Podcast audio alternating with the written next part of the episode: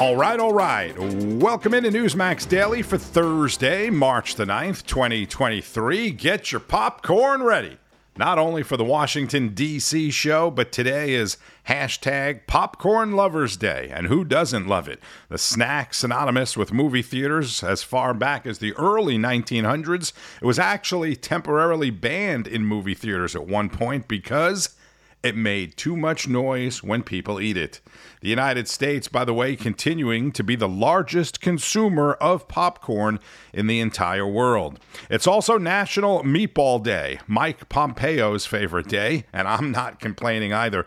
Today is also National Barbie Day, as in Barbie dolls, and we don't have nearly the time to dig into all the history and all the money involved in the Barbie doll industry. Meanwhile, millions of Americans are dealing with snow and severe weather again on this Thursday. Heavy snow expected today from the West Coast to the Midwest. Oregon could see a few feet, parts of California as well, and then Wisconsin, Minnesota, and Iowa could see several inches of snow today. A great day to stay home and listen to podcasts. It is likely not a great day for Alan Shaw. He's the CEO of Norfolk Southern, being briefed by senators today following that toxic train derailment in East Palestine, Ohio. In parts of his prepared speech, Ohio Democrat Sherrod Brown says people in the state expect a firm commitment that the company will pay whatever it costs to make the community right again, if that's even possible. It's also not a great day for old Marblemouth Mitch McConnell. The 81 year old admitted to the hospital last night after he tripped and fell while attending a dinner at a Washington hotel. So we wish Mitch the best and a speedy recovery. Republicans did chalk up an early legislative victory yesterday. Finally, a big public rebuke for Washington, D.C. The Senate voted to repeal a controversial new local crime law there in D.C. And it's too bad Mitch is laid up in the hospital because after 67 days of the new year, things are finally heating up on Capitol Hill. Wednesday, the House Foreign Affairs Committee, led by Texas Republican Mike McCaul, finally kicked off its investigation into the Biden administration's botched withdrawal from Afghanistan, you know, the one that led to the deaths of 13 U.S. service members and many of our Afghan allies that were left behind. Several service members that had served in Afghanistan or were serving on the ground that day testified on Wednesday. Because of the Biden administration's dereliction of duty, the world watched heartbreaking scenes unfold in and around the Kabul airport for the next two weeks. Over 80% of the Afghans who stood by us at great risk to themselves and their families remained left behind. I want America to know the truth. The Afghanistan withdrawal was an organizational failure at multiple levels. I tried to save the lives of countless Marines. We all tried our best. It was a nightmare. I opened my eyes to Marines dead or unconscious lying around me. Wow. No gray area there.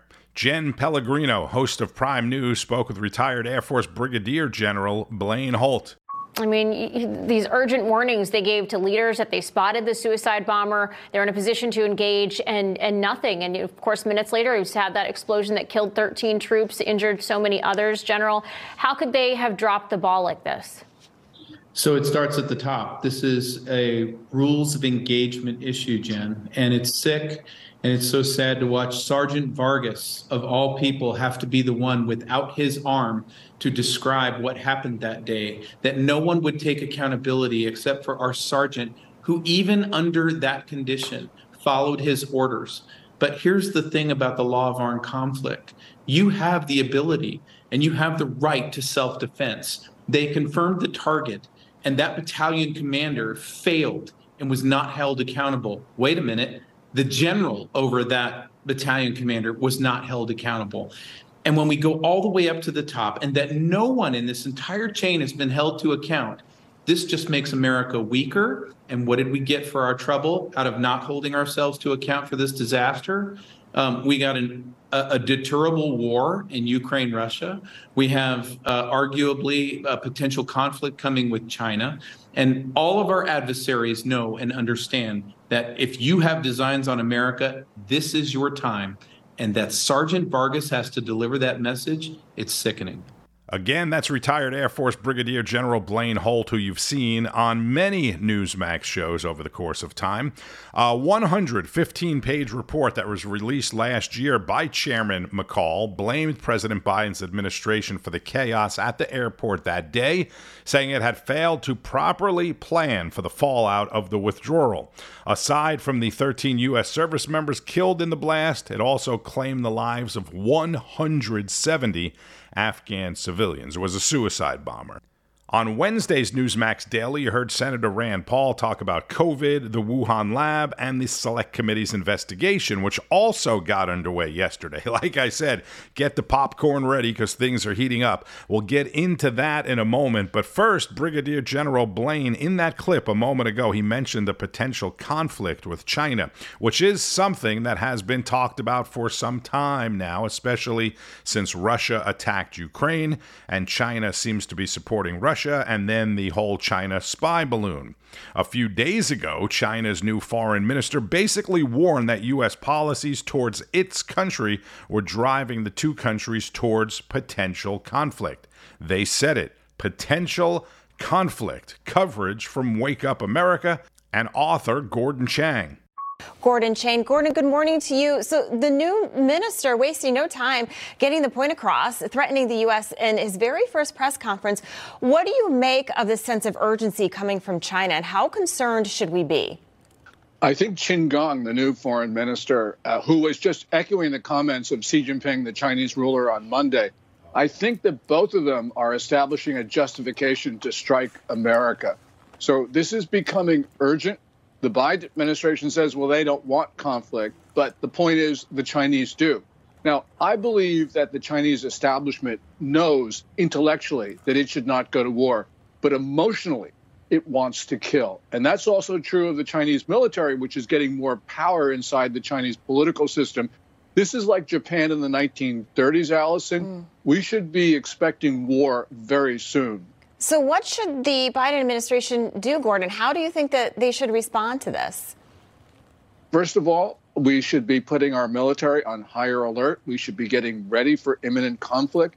I don't think it will happen, Allison, but if we prepare, we will convince the Chinese that they will pay an enormous price should they go to war.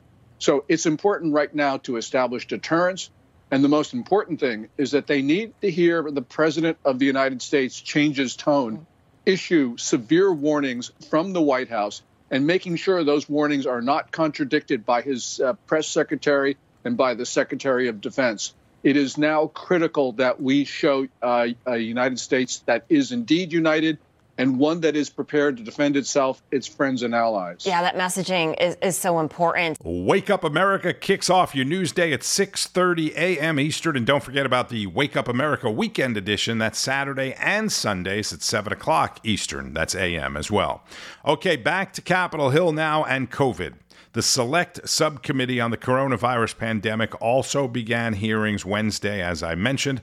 It's focused largely on whether the virus was the result of a laboratory leak or not. Newsmax Washington correspondent Kilmeny Dukart was there. Dr. Robert Redfield making some pretty bold statements before members of the committee, as you just alluded to, the fact that U.S. taxpayer dollars likely funded controversial gain of function research that potentially created the virus, uh, not just through the National Institute of Health, but also through other federal agencies, including the State Department and the Department of Defense. While many believe that gain of function research is critical to get ahead of viruses by developing vaccines, in this case, I believe it was the exact opposite. Unleashing a new virus to the world without any means of stopping it and resulting in the deaths of millions of people. Because of this, it's my opinion that we should call for a moratorium on gain of function research. Redfield, along with Jamie Metzl, a senior fellow at the Atlantic Council, and Nicholas Wade, a former science editor for the New York Times, who have been testifying today. They've all backed the lab leak theory, which was recently supported by the Energy Department. Wade hinting at a cover up by the nation's top epidemiologist, Dr. Anthony Fauci. Kilmeny Dukart on Capitol Hill, Dr. Redfield, who was the head of the CDC for part of the Trump administration and the first year of the Biden administration, don't forget, he added that he was excluded from a phone call with Dr. Anthony Fauci back in February of 2020, being told that the desire was to go with a single narrative. Texas Congressman Ronny Jackson is a member of the Select Committee on Coronavirus and spoke with Rob Schmitt tonight. Good to have you back on, sir. Uh, all of Fauci's behavior points to just one realistic truth here. He was very nervous in the early days of the pandemic. Well, that's absolutely right, Robin. That's what we're going to find out when this is all over is that this came out Fauci immediately realized, uh, most likely, that uh, he had been involved in funding this particular research at this particular lab, and he probably immediately realized what was going on. So he went into damage control mode, and he had people calling and, and, and meeting with him, other scientists, other colleagues, telling him that, hey, this has every indication that this was man-made. This is not of natural origin. This did not come from yeah. a wet market, right. uh, you know, from an animal in a yeah. wet market in Wuhan. This came most likely from the Wuhan Institute of Virology. And so so he started his damage control mode. He started calling people. Uh, he had a phone call uh, with some of these key folks uh, that were that were blowing these alarms. Uh, I don't know what happened on that phone call. Within three days, several of them came out publicly with a complete opposite assessment, basically saying that there was no way that, uh, that they didn't think there was any way possible that this was uh, was man-made. That it must have been natural right. origin, which was flip? just the opposite of what they had told Fauci on the phone. They right. flipped, and then yeah. we find out later that these people actually got huge NIH grants uh, uh, worth millions and millions of dollars. So they were most likely bought off. These are this, these are all the things that we don't have the uh, complete answers to yet, but we're getting answers. Whistleblowers are coming moving. out. We're getting uh, access to emails. Yeah. It's all yeah. moving in one direction. We, we've not, over the last six months or so all the evidence is pointing in one direction. You're not getting anything pushing right. this stuff away, and that to me indicates everything. Rob Schmitt, host of Rob Schmitt Tonight, weeknights at 7 Eastern, right here after the record with Greta Van Susteren. All right, shifting gears a bit now. What many people had already speculated is becoming more clear. Arizona's Kari Lake is reportedly on Donald Trump's short list of vice presidential running mates. She stopped by the balance to talk about it with Eric Bolling former Arizona gubernatorial candidate Kari Lake. And Kari, uh, good, good to have you. I spent the weekend at CPAC and you were all the buzz. I'm going to tell you, everyone, I can't wait to see Kari Lake speak. Kari Lake speak. You did great and you crushed it in the straw poll for the vice president, potential vice president. Tell us, uh, you know, what do you, how does that make you feel? Oh my gosh! Well, thanks for having me on, Eric. Um, it, and CPAC was wonderful. It was um, talk about getting fired up. I didn't even know they did the straw poll for VP, and somebody told me after after the fact, and um, I was flattered by that and really honored that the people there at CPAC would would cast their vote for me. But I also think this is just kind of a diversion because right now, what we need to get out is the incredible policies that President Trump has been putting out week after week after week about how he's going to get this country back on track Everybody and their brother knows we're heading in the wrong direction. Joe Biden and the Uniparty and the leftists are driving us right over a cliff.